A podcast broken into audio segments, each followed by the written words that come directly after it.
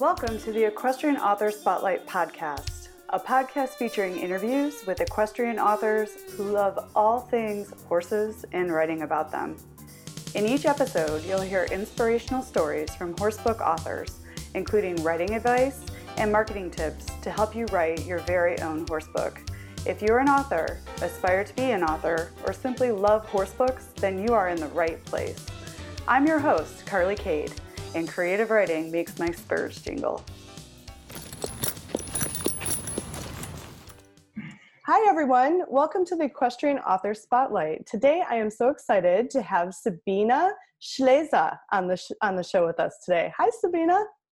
Hi, Carly. Thank you for having me. I'm really excited. Yay, I'm excited too. So, I'm going to read Sabina's bio to give you a little bit of background on who she is and what she does, and then we'll get into the fun part, which is the interview questions. Sabina Schleese has been involved with Schleese Saddlery Service since its inception in 1986, together with her husband Jochen. And since 1996, the addition of their former banker and now partner, Earl Rothery. Earl's son Jordan recently married Sabina's daughter, Samantha, after having been together since they were 13. Succession planning at its finest, except that neither is interested in the business. Aww. Sabina's job description involved a little bit of everything marketing, PR, administration, operations, and client services in her role of, as Director of Corporate Affairs. In 2000, Sabina completed her executive MBA at Queen's University. Sabina attends various association meetings on behalf of the shareholders to keep abreast of what's new and exciting in the industry itself, and was a director on the board of the local Chamber of Commerce. She writes regular educational articles for several trade publications under the expertise of her well known husband, certified master saddler Jochen Schleese.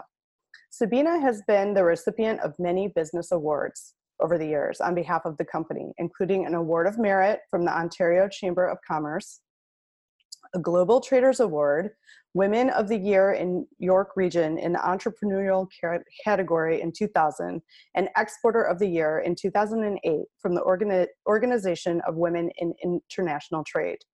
Most recently, she was awarded Female CEO of the Year for Women in Business from the International Trade Council in Chicago.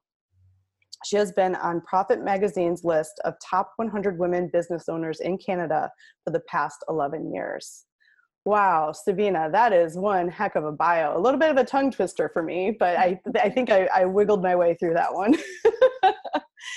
so I wanted to start off. Uh, we, you know, we've we've met each other several times and, and become friends through the American Horse Publications Conference, uh, which is always a blast and a great opportunity to network.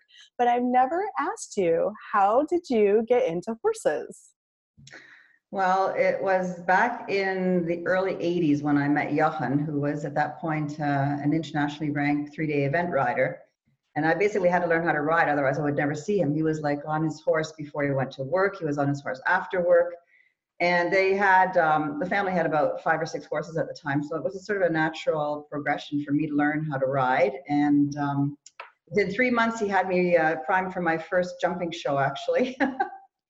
So um, I learned very quickly. I mean, I have I have a natural rapport with animals anyway, and um, I was very athletic. I was a competitive skier when I was uh, younger, and so I picked it up very quickly. Let's say, um, and it was funny because the first time we went out to where his horse was, he said, "So you know how to ride?" And I said, "Oh yeah, yeah. I mean, I've done some trail riding and you know stuff like that. Very, very domestic."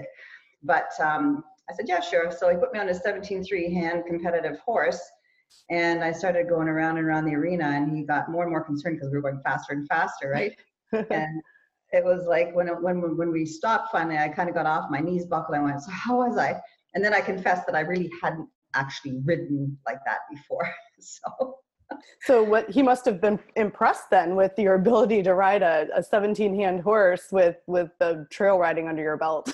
he, he was impressed, yeah. Actually, his mother was there as well, and so he said, well, he said, I'm going to get you into your, your first show. He says, you can do, um, it was like a, it was called like a, a, a relay jumping. I, I, was going in with his brother then, like, you know, he would jump, he would do the jumps and then give me the crop and then I would have to go. So he said, uh, you, you can do that in, in, in March is the first show. So you might as well do it.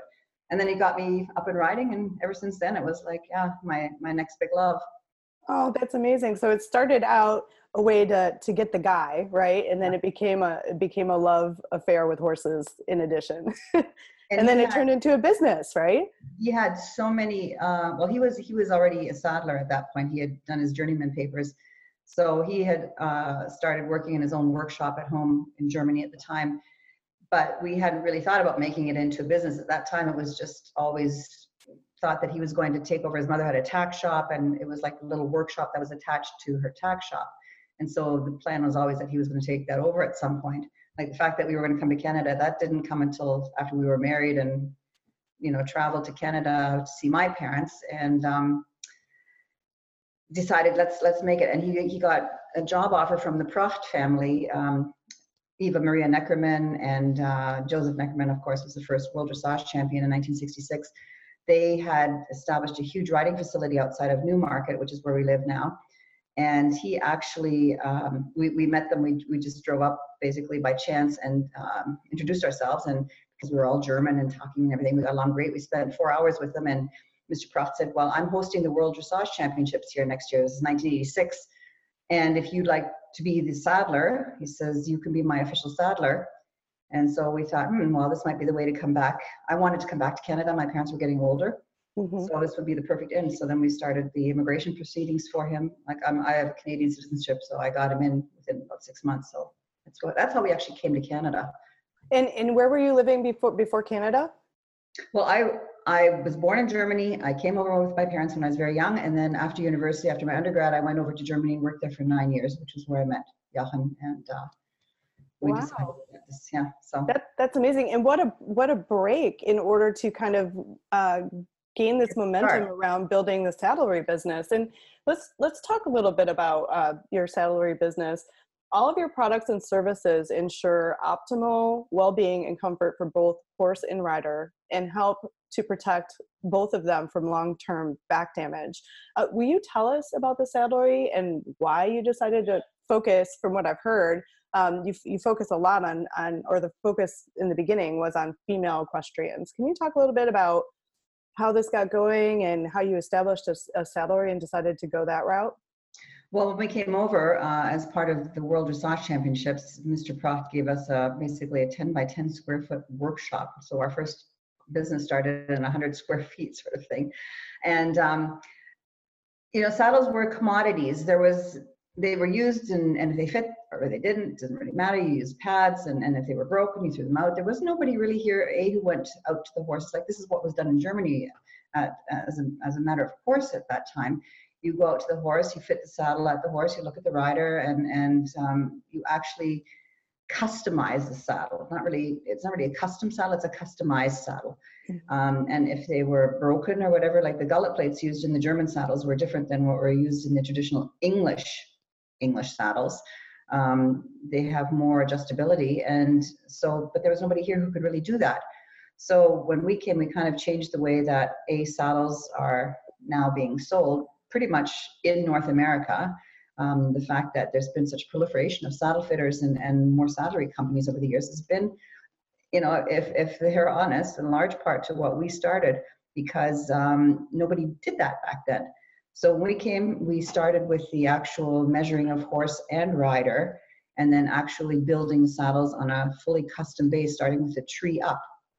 And um, for the first couple of years, you know, Jochen would build these saddles and he'd get me sitting them, and I'm like, mm, I don't really want to tell him they're not that comfortable. I mean, they're beautiful saddles, but there was always something that wasn't quite right. And it was not until about the early 90s when one of his clients came to him and, and just started talking about issues she was having, constant bladder infections and, you know, all these things that were going on. And that's when sort of a light went off and thought, well, yeah, women are built differently than men. Why are these saddles still being made the way they've always been made? The demographics of the industry have changed. Now it's, you know, 75% women riding, whether it's Western or English or any of the sports. So why have not the designs of the saddles been changed to accommodate that? I mean, you know, it, it blows my mind when we still hear people say, well, there's no difference between men and women you know, blah, blah, blah. yeah, well, what do they use when they determine skeletal remains, you know, and they're trying to figure out is it a man, is it a woman? What do they look at? The pelvis, right? Right, right. And the pelvis is the thing that is basically what is sitting in the saddle. and what you need to accommodate the, the design and the, the man, manufacture and construction of the saddle, there's no wonder. And the more we looked into it, the more we found that these were common issues being held. And then people sometimes just didn't realize, you know, and, and a lot of the trainers were still men. We're talking like 40 years ago now almost. Um, and it was just like, oh yeah, suck it up. Even Jochen, when he was teaching, in his his students were girls. They would complain about, you know, this hurts and that hurts, and we're like, oh, it doesn't hurt me. You know, suck it up. so that's kind of how we started it. And and the more we looked into it and worked more with equine professionals all around, um, you know, um, my personal gynecologist actually, who is also a rider. Mm-hmm. Um, she confirmed that this was going on, and we've worked with a lot of body workers now who are dealing with people who have issues, back issues or whatever, they may not even know the questions to ask. Are you a rider? Do what kind of saddle do you ride and sort of thing, you know? So it, it, it comes full circle. It, that's really interesting. And actually that makes a whole lot of sense. You know, it's like people, horses, we're not one size fit fits all, right? You know, it's like putting on a shoe that's either too tight or too big. Obviously that would cause, you know, problems with your feet. So it's like the same with the the horse and the and a rider. And when you mentioned, you know, I think I think it's really interesting that you mentioned bladder infections. I kind of want to go back to that. Like, wh- how does the the riding fit of a saddle? How how can it create you know that sort of problem in a woman? I'm just curious. Well, when you're looking at the traditional male English saddle, um, men, you have to go back a step further. Men can sit balanced on their seat bones. Their pubic bone does never actually have to touch the saddle. Whereas a woman, in order to achieve that same straight shoulders, hips, heels line, needs to balance on her pubic bone and her seat bone. So it's actually a tripod. Mm. So she's constantly sitting on her pubic bone and on her soft parts. Mm-hmm. Constant rubbing, constant irritation. Um, bacterial issues happen because of, um, like, we've had clients who have literally said they are being rubbed bloody. So wow. they you know, they have open wounds, infection, and causes bladder infections. Um, also, the fact that you know you have lower back issues that could be a problem, or you're feeling like you're pulled apart because the twist of the saddle is too wide, and and just the way we're built, um, the musculature on our, our upper thighs is a lot more around versus a man's quads and hamstrings are more front and back sort of thing. So they have they have a lot um, more room in between their legs so they can deal with wider twists whereas women and, and, you see probably yourself a lot of women they have a lot of what they call in germany x legs mm-hmm. um, where the knees come together and it's it's like you know it, it's mm-hmm. it's hard for them so they're sitting on these saddles where it's actually pulling them apart and they're sitting like this versus being able to sit with their legs hanging straight down it's a lot of those designs and women have generally longer upper thigh to knee ratio from knee to, to lower uh, ankle. Mm-hmm. So that also creates the pendulum thing. You want to have your leg hanging straight. So you need to have these extended stirrup bars so that your leg is pulled back into the proper position already from the get go. Like all these things make you fight your saddle rather than using your saddle to help the ride. Yeah, and, and thank you for explaining that. I mean, I you know, the, the it's so eye opening, and and you've you've written a book about this, which we're going to get into in a second, and you have a lot of educational tools out there to explain, you know, a lot more than you just explained to me. But that is like, I don't think people think about this stuff sometimes. That's why I'm so excited to have you on the show today.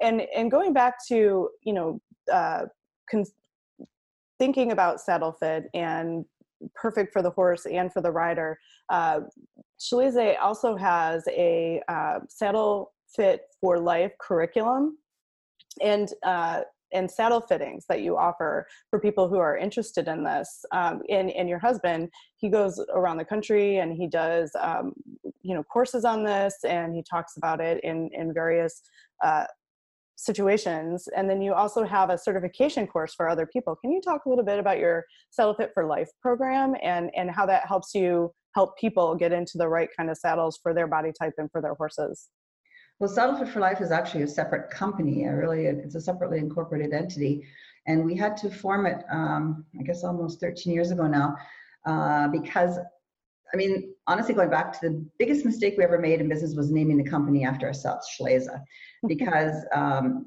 obviously even Saddle for Life is Jochen Schleese.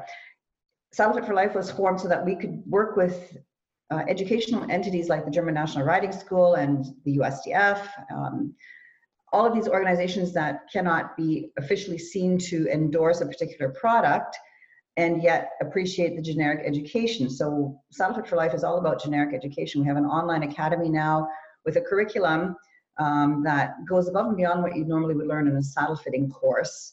Um, we've, we've worked together with equine physiotherapists, veterinarians. We work together with the University of Guelph very closely, where Jochen teaches every, every fall semester to their Bachelor of Bioresource Management students a course in saddle fitting. He works and teaches with veterinarians really all over the world. He's actually in Australia right now, um, where he he provides the veterinarians with another um, aspect of issues that they can diagnose when they're dealing with equine lameness. Oftentimes, veterinarians will, first of all, there's nothing about saddle fitting in the curriculum. Um, and the equine vets sometimes see the horses without horse without uh, saddle or rider. They're just presented with a horse that is presenting whatever. And oftentimes it's the right hind, and then it's hock injections and everything like that. And they don't even understand or realize that possibly the issues could be arising from the saddle, so coming from the back down rather than from the foot up. Um, so these are things that that you kind of think like, duh, why has nobody ever thought of them? And they're, they, they seem so common sense and so logical, mm-hmm. but obviously haven't. So this is where we've we've come up with um, Saddle Fit for Life curriculum and the certification courses. We, we have a course in equine ergonomic, ergonomics, which is the basic course, which doesn't make you a saddle fitter, but gives you the ability to work with the saddle fitter. You can you, you become um, proficient in analyzing and measuring the horses, but you can't actually fit the saddles. And then you can go steps further and then become a saddle ergonomist over the course of uh, three to six months, depending on how how committed you are to doing the training, etc. And we've been teaching these courses now where Fit for Life is present now on five continents. And um, it, it's growing. Jochen was just in the New Zealand Equitana. And we've uh, opened up Australia since last year. We've, we've started doing courses there, and we've got some representatives there who are teaching as well. And we've got some great vets who are on board. Next summer, actually next fall, we're going to be doing a Fit for Life Wisdom Exchange in conjunction with the Certified Horsemanship Association. Um, we're going to be offering a course there where we've got some of these vets coming over uh, from South Africa and from Australia um, to teach anyone who's interested in it, basically. So. And I think I think that's fascinating. You know, it's like I really I really love this conversation about uh, uh, like a holistic approach to looking at the animal and the rider. You know, it's like and and you know the farrier working with the vet and the vet working with the you know the saddler and you know just everyone looking at the horse as a whole rather than parts to treat you know and, and what could be uh, you know the issue really you know it's like saddle fitting. I, I don't think i've ever had a conversation with a veterinarian who's asked me how you know how is your saddle fitting your horse? Could could this be resulting in in some of the issues you're having? I, I think that that is fantastic that you're educating people um, on that well, this this this right here in our book, I don't know if you can see it. Mm-hmm. We call this the circle of influence, and this is actually just a small representation of everybody who is involved in the well-being of the horse. But yes, if these people don't speak with each other and confer on a regular basis and work to holistically do what's right for the horse, then everyone is working in a vacuum and in a silo. And and you know, and the funny thing is, is that saddle fit is the indicator pretty much of a lot of other things going wrong. Like, like you can have a saddle that fits one day perfectly, the next day your farrier will come in, reshoe your horse, and then the fit of the saddle, the balance is off again. And it, it's quite, it, it, it's so eye-opening to consider all of this. And then if you don't talk, like communication is key. And then so many times, you know, um, the trainer is God in our industry. You know, obviously what the trainer says goes, but oftentimes as well, the trainer doesn't have the the advantage of being actually trained in all these things. And we come across this all the time, and it's like, you know, the trainer is saying this, and well, the pat answer from our end is now that, you know, um, we would never presume to teach you or tell you how to teach your student how to ride. You're the professional on that end. Well, please accept that we're the professional on this end, and we may know a little more about saddle fit than you do, you know? Well, that makes a lot of sense. And, and that's a perfect segue to start talking about your book, Suffering in Silence, which you co wrote with your husband. Uh, I wanted to talk to you about uh, why, why did you decide to write this very important book? And uh, what was that, you know, what was the inspiration behind putting together this book? A book is a big undertaking, and and tell us a little bit about suffering and silence, and and hold your book up so people can see the cover. Uh, those of those of you watching us on YouTube. Okay, well, first of all, um, this is how it came out. First of all, in Germany, mm-hmm. Silent Kinger, uh, Killer, and uh, it basically is uh, the question is asked, is saddle fitting just for the moment? And then it came out as this version in hardcover, Suffering in Silence by Trafalgar Books. And now it's available in paperback and with uh, additional chapters and everything. But the way we started writing it is because I've been writing these articles mainly under Jochen's name, because he is the expert, of course, and mm-hmm. he's, he's the, the name in the industry. He's the one who does all of the presentations and, and uh, appears at all the the trade shows and everything and does the talks. Um, but because he's German, his, his English is not that great, so I write it. Um, the articles that we've been writing uh, over the course of the last 10 years for probably 25 different equine publications over, you know, various times, we thought, you know, it'd be a great idea to consolidate all of these articles on SaddleFit and make a book. So in 2011, I approached Trafalgar Books and, and made a proposal, and it was like, well, they weren't really interested at that point. But funny enough, then that summer, Jochen was in Germany and did a course, and the um, head of the publishing company, Wu Wei, who did a lot of Gerd Heuschmann's books back then, uh, was an attendee at his course and thought this was a fantastic idea. And she wanted to do the book. So the first thing was that we actually wrote it in German. Now, neither Jochen's or my German is actually literary enough. We're both fluent in it, obviously, but to write in the, the manner in which this book needed to be written, especially where it became, you know, part of the scientific parts of it, we just weren't capable. So she got us a, um, a ghostwriter who worked with us. And it was literally, it was, a, I mean, you know yourself, you've written books. It was a difficult, difficult birth. I can remember we were sitting, sometimes Jochen would be on the road uh, doing his clinics for, for Schleese, and we'd be speaking on the phone at 11 midnight, going through points and chapters and then rewrites and you know it, it took way longer then of course you need to give the credits for all the photographs and you know all of your quotes you need to back them up with proof. Mm-hmm. so um, yeah it took a while. Uh, the book was first published in uh, late 2012 in germany. And then uh, trafalgar books was the publishing partner in north america for them because i said uh, you know they've done Gerd Heuschmann's books for instance and stuff. So they then said okay we'd like to take this. We don't like the title, The Silent Killer. We'll change it to Suffering in Silence, which is great. I love that title. Mm-hmm. And um, so I offered then to translate it, which was way easier than writing it. Um, so you, trans- you translated the German version to to English, correct? And worked with an editor then from Trafalgar as well. And again, then we had to go through all the things. We changed a couple of the photos and stuff. Mm-hmm. And it's now actually in its third printing by Trafalgar. And each each new edition has uh, added materials. And I've already collected. I've got pages here. These are my notes already for the next version. the fourth edition. So, so as you learn more and as more uh, science, scientific research comes out, that then you add to the book and you put out yes. another edition. Yeah. And you know, and that's fantastic because this is a really important topic and an important conversation. And thank you for the work that you're doing to bring this message to the public and for writing this this book, which is um, so insightful and and and carries such an important message. I wanted to talk to you a little bit about what was it like to work with with a ghostwriter um, you know it and how'd that process go? Because there's three of you involved in writing this book. So did you know how did you engage your ghostwriter? And was your ghostwriter an experienced horse person that had any knowledge of of this topic at all or, or how'd that work? Yes she was actually an accomplished writer and, and she was proposed to us by the german publisher. Mm-hmm. Um, Wu Wei has since been bought out by Kosmos, uh, which is a new uh, publisher or a, long-time publisher, but they bought out Wu Wei, and they've they've been fantastic. Like they've gotten Jochen into speaking at the German Equitana twice now, and uh, they've been wonderful to work with. But their ghostwriter that was suggested to us by Wu Wei was already uh, an accomplished writer and writer. Mm-hmm. And it was mainly Jochen who dealt with her. Like he was in Germany several times over the course of the, the months that we wrote the book, and he would meet with her and train her in what we were doing so she would understand what our concept was and what our philosophy was and uh, then would write about it. It worked out quite well. I, I had no i don't even know her personally. I've just dealt with her on the phone and stuff. But um, Jochen was quite active in in the actual writing of it.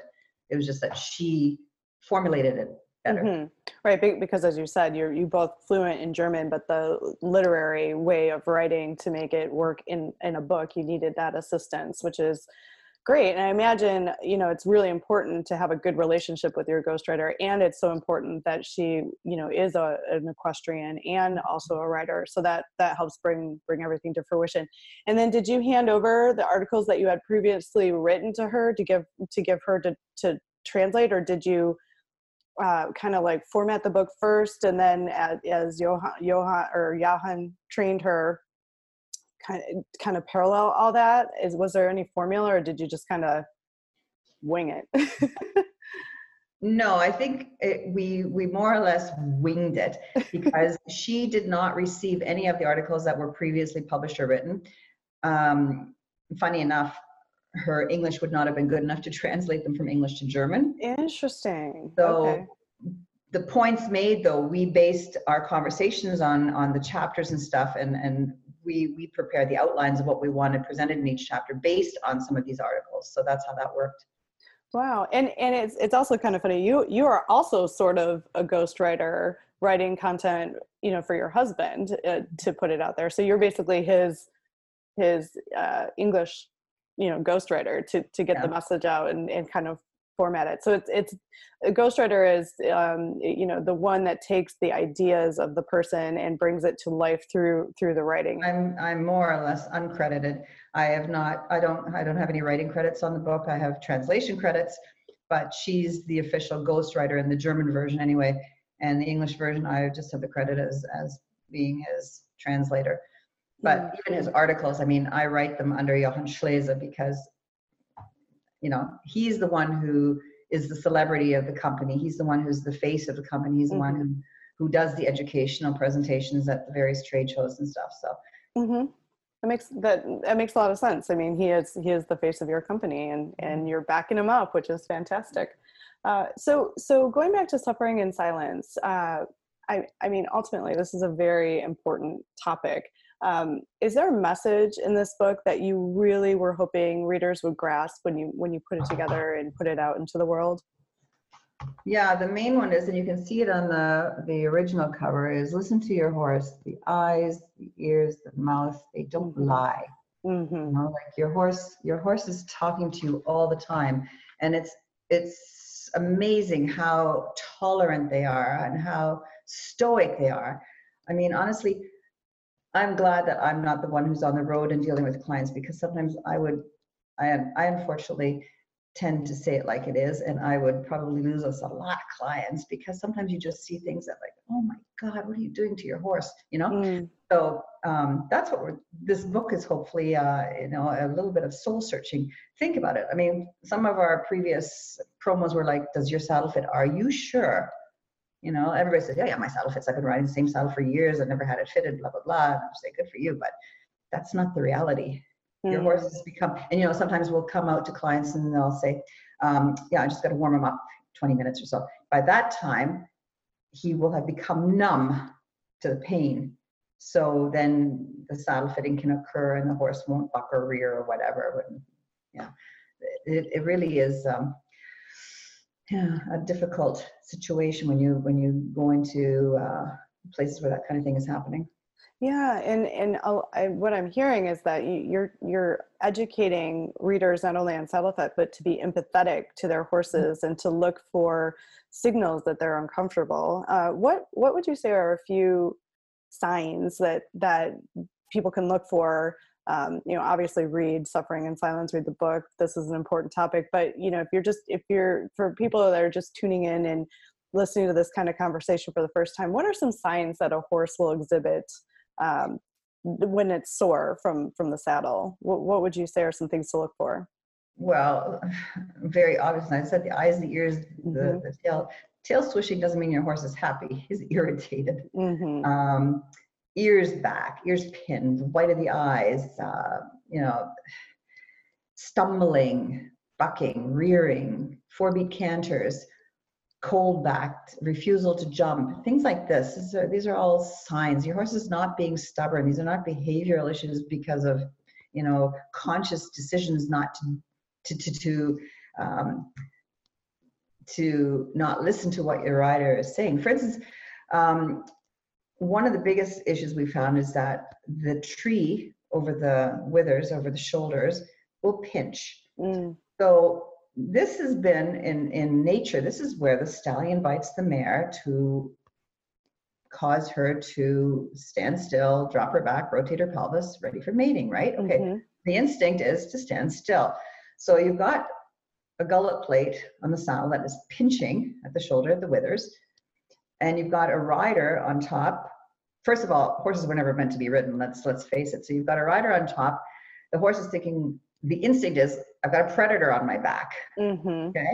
So and this predator or this this rider now is going. Let's go forward. Let's go forward. The instinct is to stand still because the gullet plate's pinching. Mm-hmm.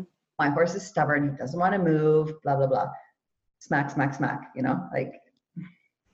That makes a lot of sense. Horse. Yeah. And then I would imagine too, there there could be situations where the horse is avoiding being saddled, even yeah. you know before you even get going. I imagine that's a signal as well.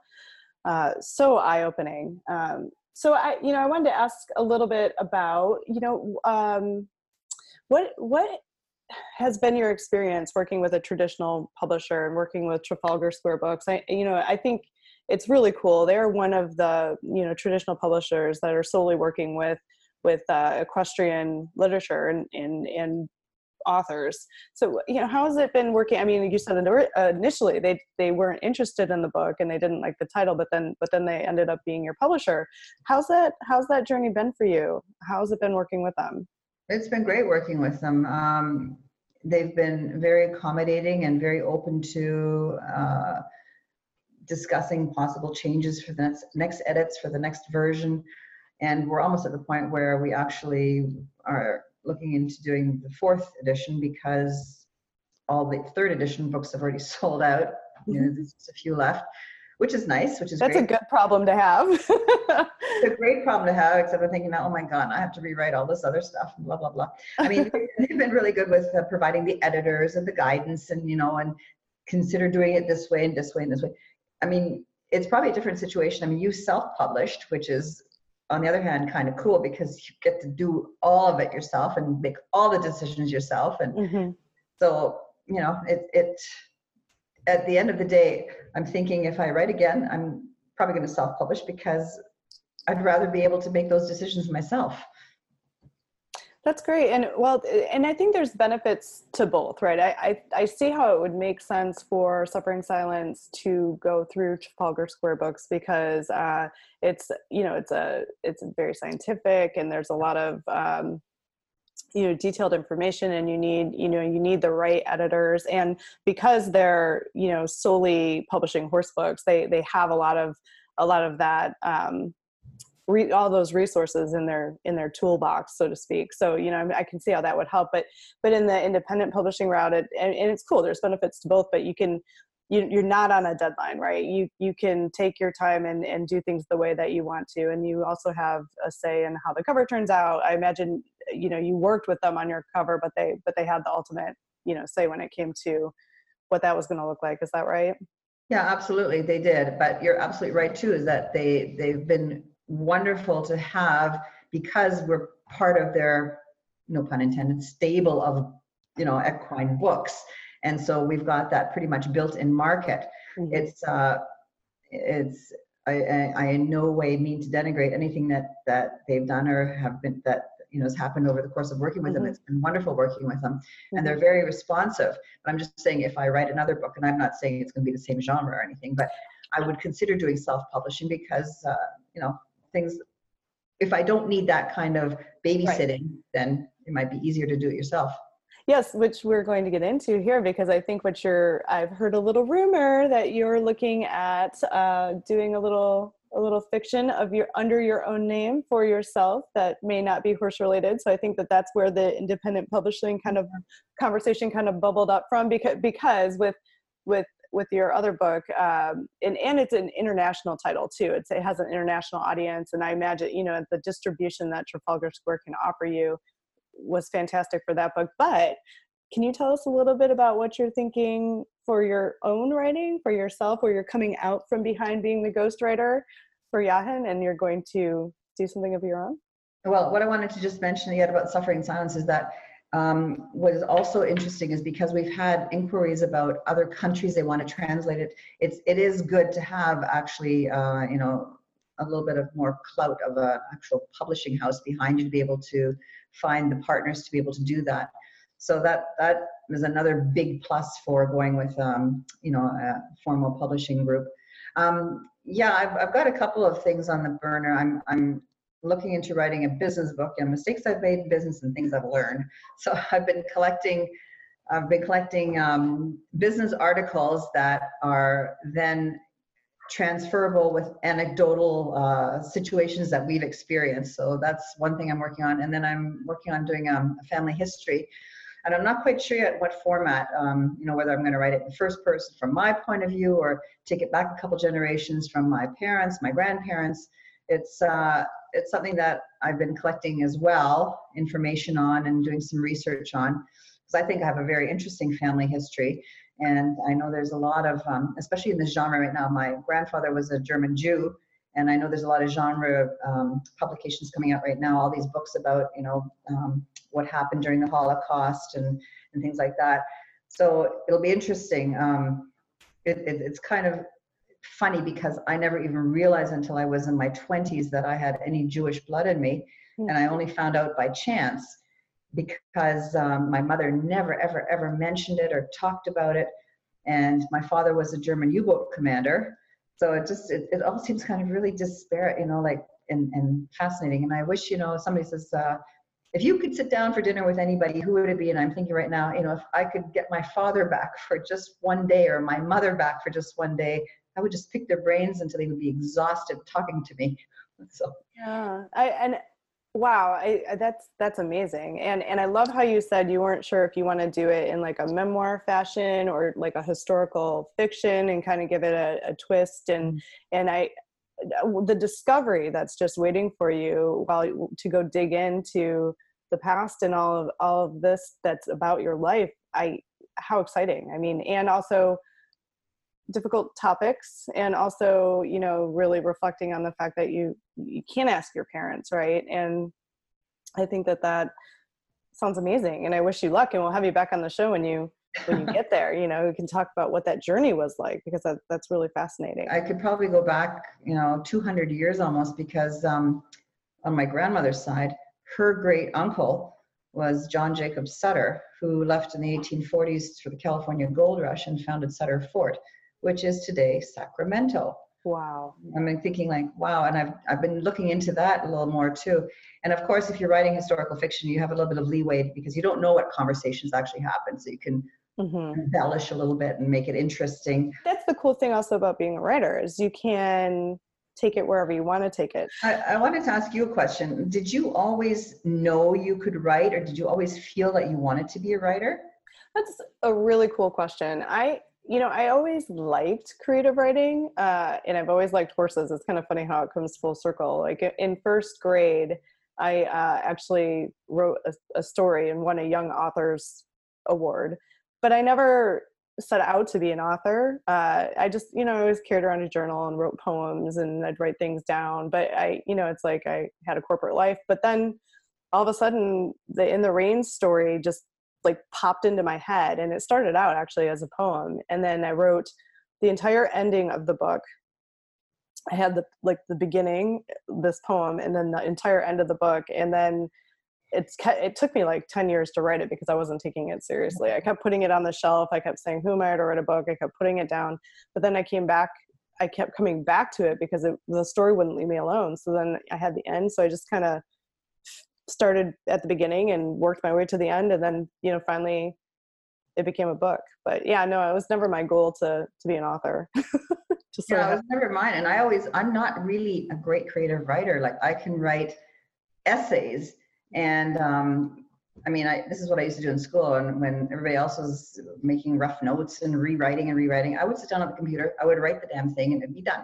Like that's amazing. No edits, nothing, and it's not creative, but it's factual. And you know, I'm thinking, I, have been told too, I I have to dumb my writing down a bit because um, it it I, I, tend to use too big words, and I mean that's that's probably something that's going to be an issue when I write my fun books because you know I have to remember who the audience is, and hopefully you want to appeal to a larger readership, and mm-hmm. not everybody knows the big words. And and that's really interesting. I think they they say that the the best way to go about writing is to write write write at a sixth grade reading level. Like the the topic doesn't have to be a sixth grade le- reading level, something Adele can understand, but but consider that most, you know, that's kind of where everybody is comfortable reading. You know, sixth grade words, sixth grade, you know, like big words. A lot of people like I I write, and my husband is like my first editor. He'll read me chapters that I've written back, and sometimes they'll say, "I don't." I've never heard of this word, you know. So that's you know, when you work with words, yeah. you have a bigger vocabulary than than a lot of people. So it's something to keep in mind. That's a really interesting point that you made there and I love words. Like my father taught me from young, and he started it when he was young. Learn a new word a day. I have a I have a book, a journal where I write every day. I try to write a new word in there and try to use it somewhere in a sentence. And everybody's like, "Huh? What does that mean?" Egregious. I thought that was the coolest word. It's such a cool word and then I started using it everywhere. that's right, I, and it, and I think I think that's fantastic. I was in um, I was always in honors English classes, and I had professors that would do the same thing. It's like learn a new word a day, and we would have these profound reading lists of you know new words with definitions, just like that. And there are so many amazing words out there that people don't know about. I'm trying to find this. Um, I found this text the other day, or somebody sent me. It was hilarious um, this dinosaur is being hunted by these cavemen and he's saying something um, long long long words and, and the one caveman says the other one says oh shit this is a thesaurus i love that that's awesome so you know i wanted to stick with the book for a second and and ask you know this is a you obviously offer the saddle uh, saddle fit for life program and you know, uh, Jochen speaks at a lot of different um, equestrian conferences like Equine Affaire, and you mentioned Equitana. I wanted to ask, you know, be, how do you reach your readers? Because this is a really interesting topic that I think more equestrians need to know about. Uh, you know, so how, how do you get the word out about your book? Well, um, when we first got Suffering in Silence published in North America, what I did was I actually sent a copy to the editors of probably about 30 different equestrian magazines and asked them for um, their time and consideration to read it and write a review or just give us their feedback on it. Um, and because of the articles that have been appearing in various publications, you know, people were aware of the fact that Jochen was writing stuff. I was writing stuff. So we, um, I don't, I don't really know. We, we gave a lot of copies away to influencers and to equine professionals that we thought we could do. We, we basically wrote them off as marketing expenses, probably 4 mm-hmm. or 500 copies of the book, both in, the, in, in Europe and in, in North America, were freebies just given to people that we asked for feedback on. Mm-hmm. And actually, that's where a lot of these um, edits have come from, are from veterinarians and uh, other professionals who have read it and made their notes and said, you know, think about this and this is actually the way it should be and blah blah blah, you know that kind of stuff. That's very smart, and that and that's your your PR background coming out there by uh, sending the books to influencers yeah. and asking them to to review it, and and and that's also very smart with such a scientifically based uh, context to be able to you know get edits back edit you know edits and recommendations and feedback are so important um, particularly with with books of such a important topic you know so you you're you're getting valuable feedback which only makes your books even better right that's right and we also um, we have a fairly prolific youtube channel we've got i think about 65 educational videos on there and we've had over a million hits on all of them, which is great. And so people are aware of the fact that we are educating. you know even if and, and a lot of times people who actually come and buy saddles from us uh, will ask them where did they hear about us or what what influenced their decision. And it's because of the youtube videos and or the dvd and or the book. Mm-hmm. so it's it's all about education. Education is so important in any industry today.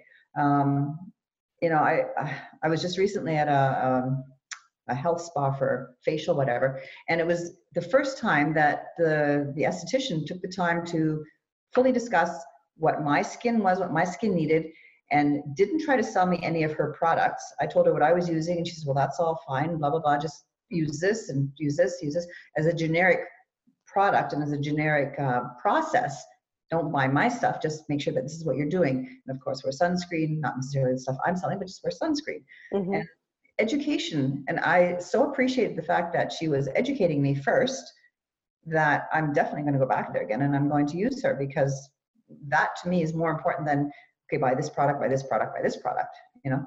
Mm-hmm. And she spent the time to explain yeah. to you what you needed. And it wasn't about making the sale, it was about educating you and communication and then but but through that she also built rapport with you which i think is the way business is actually starting to lean right it's it's like what's in it for the person doing business with you rather than what's in it for me what am i going to get from this person right exactly and and Jochen and um, our business partner earl they were at an anthony robbins conference uh, probably about 10 years ago now and it was made very clear that they asked one of the questions and only those two and about four other people in the audience of about 2000 people stood up and said that their main their main focus was education first. When we come out to a client on an uh, on-site saddle fit consultation or an analysis, an 80 point evaluation and diagnostic, that is a separate service. It has nothing to do with the fact that, you know, you get, as a client, you get the printout and the information, whether you buy a saddle from us or go to your tack shop and find something that works for you from what they have, that's a totally different, that's a totally different aspect of the process. The education first of all that's what you're paying for the diagnostic. And it's you know what you do with that then that's entirely up to you. That's something different. Then if you want to buy a saddle fine that's something totally different you know? Mm-hmm. the education first of all is key. And a lot of people will go home and think about it and go okay actually you know i do want something. Mm-hmm. that makes a lot of sense. And and another way of reaching readers too is is the saddlery has a podcast. Can you talk to us a little bit about the the podcast too and what people can can learn there? Well, the podcast is something that we've just started recently. I mean, you know, as a traditional saddlery business, we've been a little slow in getting on on the social media stuff because it's not something that it's traditionally done in our business.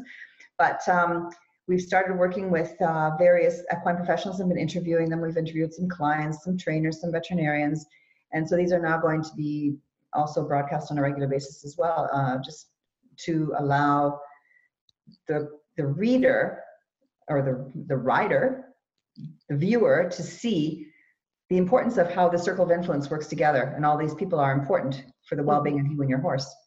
Mm-hmm. And and I think that's so valuable. And then, and also, I wanted to share too. And I'm going to link to all these informational places. Your YouTube channel has, you know, 4.24 thousand subscribers with over a million views. That's amazing. You just started out your podcast. These are both really great educational places. But you also offer for people who are, are interested in learning more about this topic, you know, not only can they learn through your book, Suffering in Silence, but you also have a free saddle fitting expert guide where people can yeah. read up on saddle fitting tips uh, and learn from your saddle fitting experts. Um, what does the expert guide include and how can people get a copy of that? Um, it's downloadable. You can go onto our website and, and download it. It's saddlesforwomen.com. You can download the uh, Saddle Fit Expert Guide. It has um, it has a couple of articles in it um, concerning you know gender appropriate saddles for one thing, the male female thing, um, saddle fitting for uh, a do-it-yourself type of thing. It's got like a checklist where you can go through and check on your own saddle mm-hmm. what's going on. And these are things that are very easily you can follow along on our YouTube channel if you don't understand exactly how to check for these and what the importance is. It's um, it's only about 16 pages, but it's got some interesting information on it, and it's also got further resources on it if you want to learn more That's great. So there are there's a plethora of, of educational resources that you offer to help people understand how important saddle fit is, and and that's that's really a wonderful contribution to the equestrian community to get to get the word out there. So I wanted to ask you um, a little bit more about you because th- this is this is really cool. I know I know in Canada we're not allowed to say CEO anymore, so I, I would love to have you explain explain that. But but you re- recently won Female CEO of the Year for Women in Business from the International Trade Council at their conference in Chicago. Okay, what an honor! First of all, that's that's amazing. Um, can you tell us a little bit about that experience and, and how it made you feel to be recognized that way?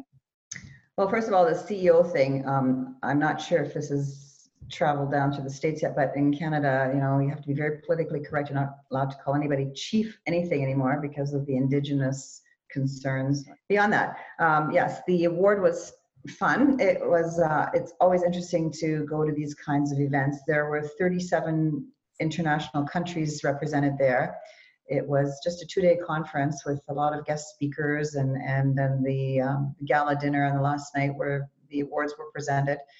And we were one of 60 different awards being presented. There were some for expert excellence and and um, you know um, logistics, whatever. It, it was really quite cool to meet all these people. Um, we made some really interesting contacts, uh, and we're going to be working with some of these people, especially on the marketing side. Mm. There were several marketing companies. One uh, one is particularly involved in in promoting and branding the celebrity CEO, which would not be me because I'm really not active anymore. CEO. We have a new managing director, which is the correct term in, in Canada now. Um, mm-hmm. and I'm, I'm really thrilled because we've got a really great all female management team now. And it's, it's just fantastic what she's accomplished. She's only been in this position for the last two years. And she's got a great team working with her. The morale in the company is, is grown and it's, it's phenomenal because obviously if we are considered the female saddle specialist, we should know what the heck we're talking about and we should also, you know, walk the walk and have women empower mm-hmm. women at the head. So it, it's it's kind of cool, you know. And as I say, it's it's very lonely at the top. So you nobody ever says to you, "Oh, you're doing a great job," and thank you, and blah blah blah. It's it's it's these kinds of awards which give you the kind of recognition and uh, perhaps justification for the hours that you spend and the time that you spend and the energy that you spend in doing the job that you do. You know right i can i can imagine uh, you know it's like you're the people that you overlook probably aren't walking into your office every day high-fiving you for for a job well done you know they just kind of expect that that that would be the case or maybe they're afraid to say hey job well done you know so it's like being recognized is a, a great way to know that you're stepping in the right direction. And yet they always need to be um, praised, encouraged. And, it's part. It's part of the yeah, encouraged. Mm-hmm. It's part of the building of the morale and and keeping the the engagement process and the energy levels high. But yeah, you're right. And so Miriam, her name is Miriam Boutros Dale. She's like, um, yeah, nobody ever says thank you. So now I actually make a point of it every week that I send her a little email and tell her what a great job she's doing and and you know that we really appreciate what she's doing. And it's important. I mean, it's kind of a joke now between us, but mm-hmm. It's like, where's my praise this week? that is very important. You know, it's like people are motivated to work harder, better, uh, mm-hmm. when, when they are being acknowledged for, for what they're contributing. And, you know, and, and it's so true. I think, you know, also it's a very interesting space to be in as the chief or I'm sorry, managing director. That that's the title that you use in Canada, you know, uh, so being a managing director, you know, they say the morale of the company does trickle down from the top. So mm. whatever's happening at the top whether you know you're in your isolated office or not the, the message of the company is is coming from you. So you have to be very responsible about how you're you're treating your your mm-hmm. colleagues and those, those people that are contributing to the success of your business. So that that's great. Thank you for sharing that. So i you know and i'm really interested in your time as managing director slash CEO still here in the States. Can you share with us what you know, and I love that you were a female CEO. I think that is so important, and I love that you're um, you're walking the walk, and your company has females in power. I think that's so important. Can you tell us a little bit about what was the best part of being the CEO, and then perhaps on the flip side of that, what was the the hardest part beyond not being acknowledged for for your hard work? Well, I, I, have to say, I mean that that's never really been my issue, not being acknowledged for your, for hard work. Um, and honestly, um, just I would probably be unemployable anywhere else because I just like to do things the way I like to do them. And because we're kind of a triumvirate of, of a partnership, Jochen and Earl and I, we all have different strengths. Like Earl comes from financial background, and Jochen is kind of the the creative designer, the artist, the R&D and, and the face of the company. And my strength is the administration, the organization and operations sort of thing. It all worked out really well. And honestly, between the three of us, we've kind of um, shared the title over the years, like a couple years. Earl was CEO and then I was CEO and I've, and, and Earl is, was the last person in the position before Miriam took over because I've pretty much tried to remove myself from day-to-day operations and i'm trying to retire so i have time to do my other little projects and you can write your books. Yeah, yeah.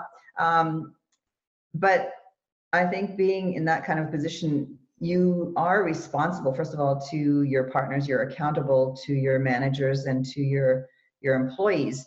And in the beginning it was often difficult. I mean when we were starting out you know there weeks and weeks where we never got paid because the important thing is first of all that your employees get paid and that they're happy and mm-hmm. running and suppliers get paid. So the best part you know ceo is working for yourself and and managing yourself and and and and you know running your own company. Would you say that's the best part? Yes absolutely that's the best part. But you know again at the end of the day the buck stops here when things go wrong. Mm. whose fault do you think it is you know yeah so then that on the flip side that's the difficult part right? You are responsible for for the well-being of the company and how things are going. Right but again as i said because we have a um, we have a very a very well working partnership which often doesn't work either. I mean we've been partners now for 23 years and we're actually family now because you know his son married our daughter. Uh, it, it's it's been sometimes you know we've had we've had our disagreements and our our contentious discussions, but at the end of the day, we all want what's best for the company and we are all pulling on the same side of the rope. So, know, it's it's it's been good. And I mean, we're in our 34th year of business now, and I think that is a level of success which, you know, speaks for itself as well. And we are only going to grow and we're in the on the verge of, of making huge new steps. We come up with, um, you know, we, are doing Western market now. We've got a Western saddle with interchangeable male female ground male female ground seats, and actually adjustable bars. So it's pretty much the most versatile Western saddle on the market. It's just for pleasure riding right now. It's not for barrel racing or for you know calf roping or whatever. Mm-hmm. But a lot of women who are, you know, aging baby boomers they like to have the security of a, a little more of a snug fit when they're out trail riding or whatever, you know. Um, mm-hmm. I mean, let's face it, our sport is dangerous. So whatever we can do to make it a little less scary, mm-hmm. good. And then we've come up with um, a saddle which is absolutely, truly fantastic. It's got the lowest pressure distribution per square inch on the market. Mm. So these are all things that we're working on promoting in the next year or so. So we're set to explode again exponentially. And uh, I think that's that's a level of success that is attributable to our fantastic people. We've got some great craftsmen, we've got really good managers, and we've got some wonderful independent saddle fit technicians who are out in the field all across the world now. So that's great. That's amazing. And and that that brings me back to a question that I wanted to ask you. I mean, congratulations on your success for for running a company or being a part of a company that is making a difference for both horses and their riders and you know in in the equestrian community or and you've written this book to educate people and your goal is to educate. I think that is so amazing. I wanted to talk a little bit about the process of ordering uh, one of your saddles or, or or getting into one of your saddles. I mean because what i'm hearing is that they're custom right? So so how does it how does the journey look from someone learning about your saddles and want, and then wanting to get into get into one? How, do, how does that how does that go? Well the first step is that you and i mean this is the best case scenario because we do have clients that we don't have on the ground saddle fit technicians. So we have what we call our long distance fit kit where we ask you to take measurements yourself and pictures and everything and work that way. But the first thing is that we do this 80 point diagnostic evaluation on site of you and your horse, measurements, etc. And then we offer you various options. It's not always a custom saddle that you need. We've got hmm. so many different models that can be easily customizable and, and you sit in them, you, you try how they fit, you know, they all have various uh, twist widths and, and stirrup bar positions and flat positions and cantle heights and, and seat softnesses and everything. If you find something that's, you know, let's say 90% perfect for you and works for the horse, then it can be tweaked very easily and then there's your saddle. If you need to have something that's fully customized, which is something that we generally don't do anymore unless the client has pelvic issues like maybe through um, a broken hip or something like that where they mm-hmm. need something specifically customized then we start with uh, we make a plaster cast of your butt and then we use that to form the tree. So it becomes truly a custom saddle from the ground up. Wow you know, and the, we do um, it's funny we always ask we have to ask how much the rider weighs because that depends how strong and how long the spring steel needs to be along the length of the bars of the of the tree. And um, it's funny because every woman weighs 135 pounds, didn't you know? so that, that's kind of a, yeah, you kind of have to be able to eyeball it as, mm. as a technician. Um, yeah, and that's then the saddle takes between eight and 10 weeks to make. And then um, generally it will be personally delivered by one of our technicians and any necessary last uh, tweaks need to be made will be done then on the spot. Like your horse's measurements get taken, your measurements get taken, and everything gets taken into consideration. Wow, that and that's amazing. And and your saddles are available in obviously Canada, Germany, the United States, everywhere. everywhere. So this is anywhere listeners are, you are able to learn about the saddlery and also have a custom customized saddle yeah. made for you. That's yeah. really incredible. the the long distance fit kit has all the instructions of uh, you know we ask what you're riding in now take pictures of what you're riding in now take a video of what you're riding in now. It is a fairly comprehensive process but we want for that kind of money and for that kind of an order of a custom saddle you know it's worth taking the time to do that because obviously we cannot be everywhere. We are, for the most part, still commuting from head office in Canada to these. We have over 500 locations in the States alone where we do on site clinics, but there are still locales where we aren't. So, and we don't have people on the ground. That's what we're working towards with Saddle Fit for Life is making more and more independents who are capable then of doing these diagnostics. And they may not necessarily be Schleese salespeople, they will just be professionals who can do the diagnostics and then uh, consult with you what would be best for you. That's that is so amazing. I, I I am so honored to have had you on the show today to talk about these these different things and you know I I am just in awe of what you're doing for horses and their riders and and particularly specializing in um, saddlery for women. I think that is so important. And then I wanted to ask you too, you, you also have other products that you have too. It's not just saddles, is that right? Do you, do you have other products that you offer as well? We have girths that we offer that are also um, uh, based on the conformation requirements of the horse. You know, they're, they're the, the narrow at the elbow and a little bit broader across the sternum, um, just for better weight distribution and, and mobility like the um, these old straight girths. We call them knife girths because they actually tend to roll and those squish under the armpits. Um, we have saddle pads, ergonomically designed saddle pads with high wither relief. We have bridles, double bridles. Um, that's pretty much it as far as what we sell. We, you know, we tend to focus more on what we're doing as saddles. Um, even there, we've had consultants come in and say, you know what, you're just over the place. You know, concentrate on one thing. We've done that for years, where we've become dressage specialists. But mm-hmm. obviously, um, if you're trying to grow your company, you branch out and and increase your market breadth, not just your depth. Mm-hmm. So that's why we've come up with the Western saddles and and the um, you know we've got we've we've sold saddles and made saddles for almost every every discipline um, and some of them have been more successful than others and worth continuing with but um, it's basically those five things saddles girths bridles leathers uh, pads. And, and then those are all important pieces to you know having a, a custom experience for your horse through your saddlery. And i'm so happy that you uh, have expanded into the western saddles because that's that's what i ride. So there's something available for me now too which which makes me very happy. Um, and i wanted to ask you you know one more question. This is sort of in the you know marketing vein you and i first met at the american horse publications conference in scottsdale i believe when it was in scottsdale would you uh, talk a little bit about you know how the American Horse Publications organization has been beneficial for your career?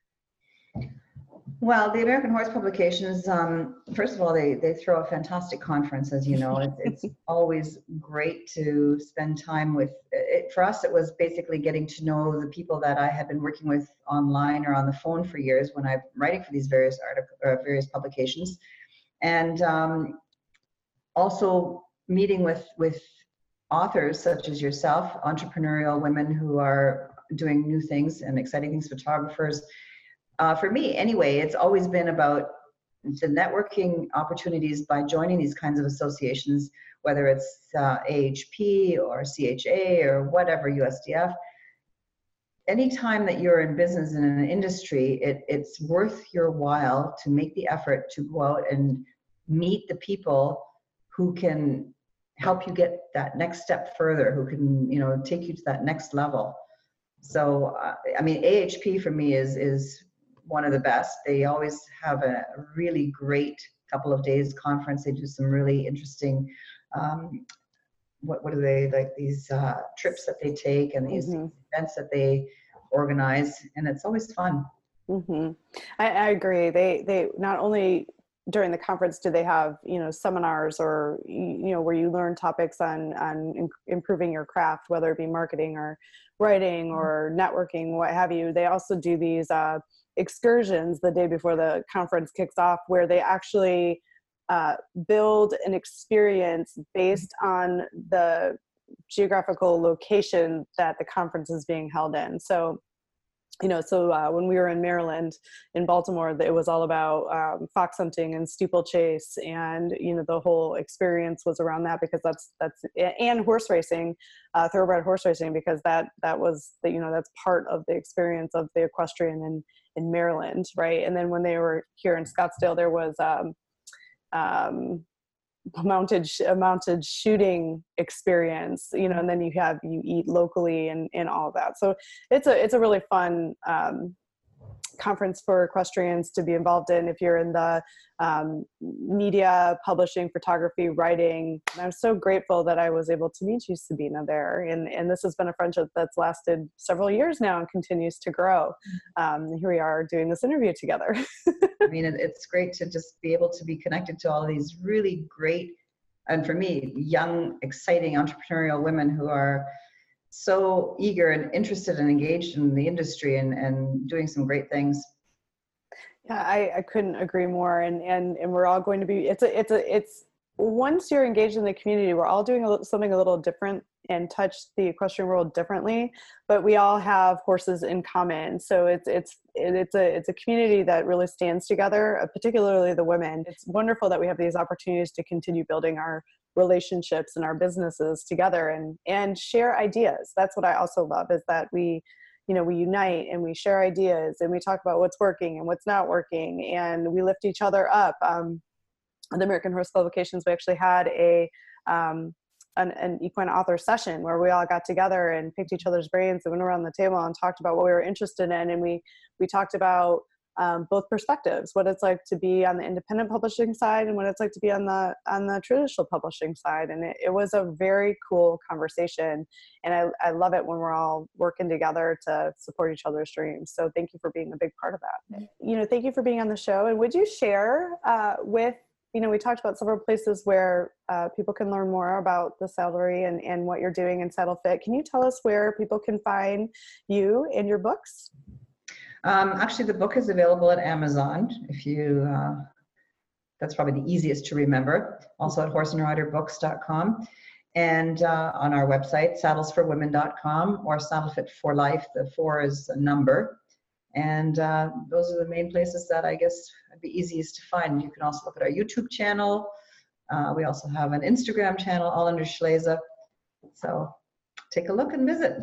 Fantastic. And I will link to all those places in the show notes in, in pictures and, and you can go check out the book and, and their YouTube channel has a plethora of information. I would highly recommend going there. I think I spun my wheels there for at least two hours while I was researching for our for our interview. So thank you so much, Sabina, for the gift of your time today. I wish you so much success and you already have so much success, but um, I'll be here as a resource when you're diving into your own fiction writing. Thank you so much, Carly, and I wish you all the best with your series of books, and I'm looking forward to your next projects as well. Thanks for joining us this week on the Equestrian Author Spotlight podcast. I hope you enjoy these Q&A sessions with wonderful equine authors who love all things horses and writing, just like me. Visit my website, carlycadecreative.com, where you can read the show notes, and make sure you never miss a show by clicking the subscribe button now. This podcast is made possible by listeners like you. Thank you so much for your support. Want a free guide to secrets of horsebook authors? Gallop over to carlycadecreative.com forward slash wisdom to have author advice delivered instantly to your inbox. If you are an author who writes about horses and would like to be spotlighted, please let me know. Visit my contact page at carlycadecreative.com to fill out a request. I'd be happy to have you on the show too. Thank you for tuning in to the Equestrian Author Spotlight podcast. See you next time. I'm your host, Carly Kade. Creative writing makes my spurs jingle.